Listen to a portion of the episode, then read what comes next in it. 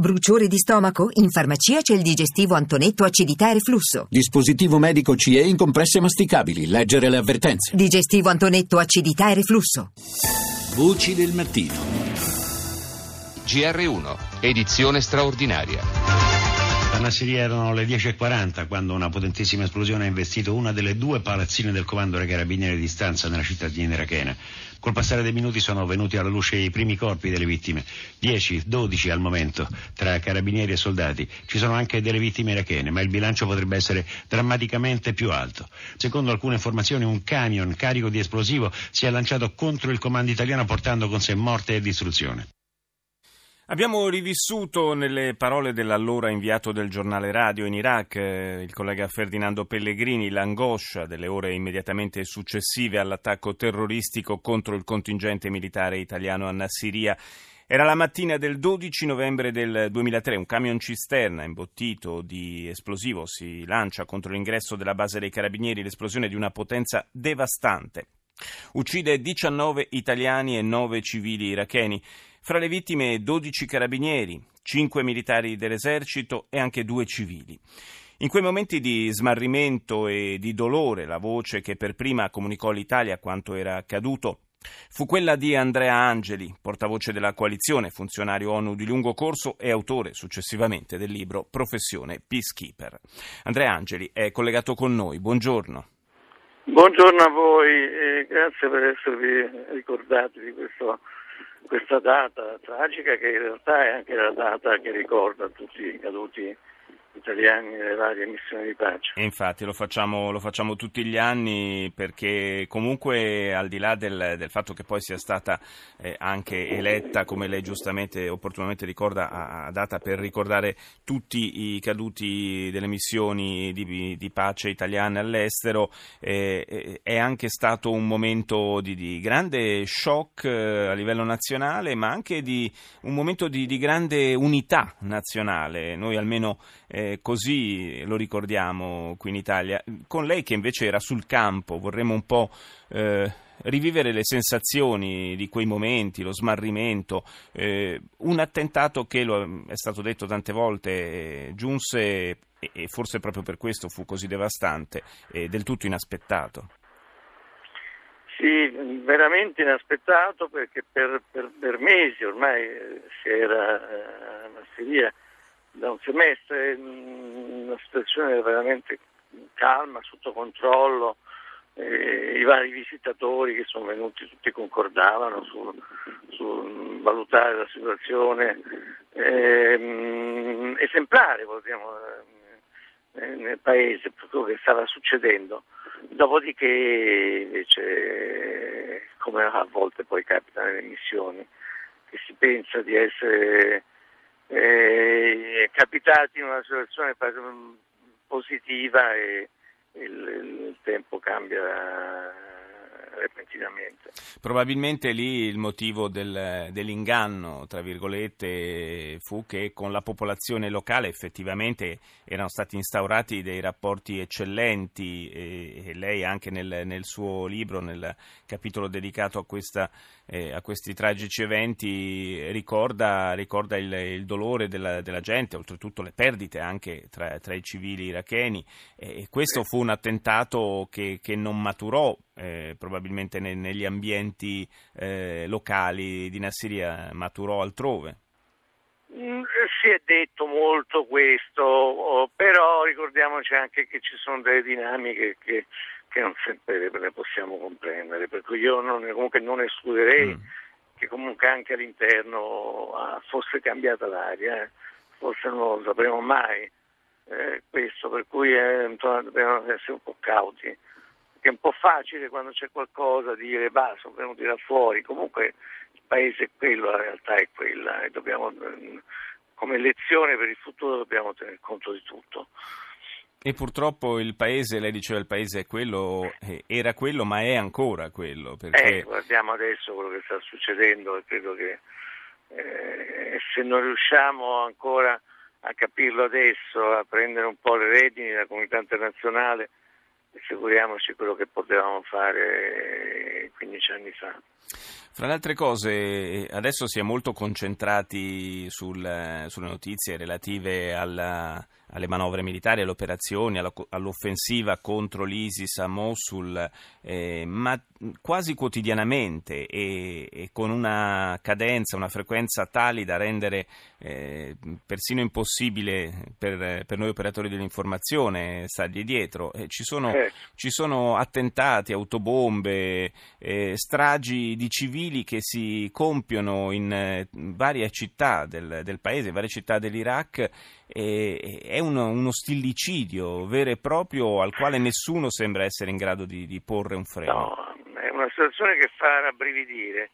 Io ricordo durante la missione, anzi poco prima della, dell'attentato, di aver percorso comunque sia in, in, macchina fino proprio a Mosul, poi uscì dalla, dalla Turchia, che dovevo ritornare in Kosovo per, per poco tempo. Insomma, nonostante la situazione si, si riusciva anche a, percorrere eh, un, delle lunghe, lunghe tragitti, adesso tante cose sono impensabili, per cui è veramente ripensandoci eh, veramente tragico che stiamo vedendo in Iraq e poi non solo, naturalmente pensiamo anche alla Siria, come è cambiato il mondo eh, in peggio eh, così rapidamente. Sì, una, una, situazione tragica e purtroppo della quale non si, vede, non si vede la fine, lo abbiamo detto tante volte qui da, da questi microfoni, eh, anche la, l'eventuale sconfitta in tempi relativamente rapidi del, dello Stato islamico, dell'ISIS, non, non sarà purtroppo la, la, soluzione di tutti i problemi. I problemi saranno... Sì, pensiamo, è il mondo intero che, che, che è impagnato e non riesce a a venire a capo. Io ringrazio, eh, ringrazio, Andrea Angeli per essere stato con noi stamani, tra l'altro in collegamento dagli Stati Uniti. Eh, lo ricordo, eh, fu lui la, la, voce, in qualità di, di, di portavoce eh, all'epoca della, della missione eh, internazionale in Iraq. Eh, fu lui a comunicare all'Italia e al mondo quanto era accaduto a Nassiria in, quel tragico, in quella tragica mattina del 12 novembre del 2003. Grazie Andrea Angeli. Grazie a voi, ricordiamo i, i nostri 19 che non ci sono più. Sempre, naturalmente, grazie. E sono passati 13 anni da allora, eh, gli italiani, sia militari sia civili, sono di nuovo, forse eh, dovrei dire più correttamente, sono ancora in Iraq. È collegato con noi il eh, generale di brigata Angelo Michele Ristuccia, che è il comandante del contingente italiano in Iraq. Buongiorno generale tutti i radioascoltatori.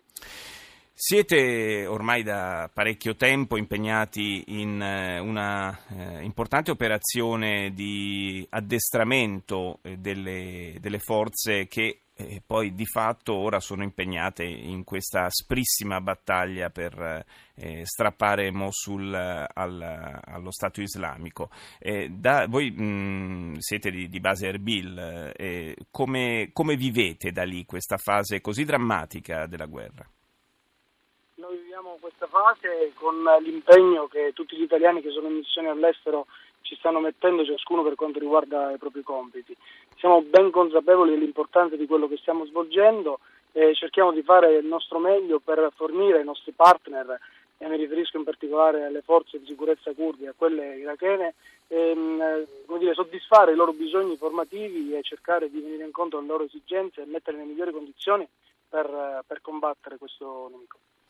Eh, l'altro giorno sentivo un intervento del eh, capo di Stato Maggiore della Difesa, il generale Graziano, che diceva ma quando, eh, quando ero un giovane ufficiale mai avrei pensato che eh, un giorno avremmo avuto eh, tante truppe in Iraq eh, a difesa di una diga Mosul, impegnate attivamente nell'ambito della coalizione per appunto preparare al meglio le, le forze che combattono lo Stato islamico.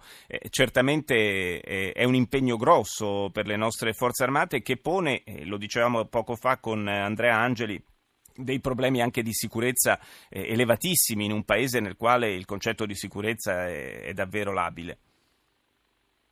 In effetti non esiste nessuna missione militare che non, abbia, che non comporti dei rischi.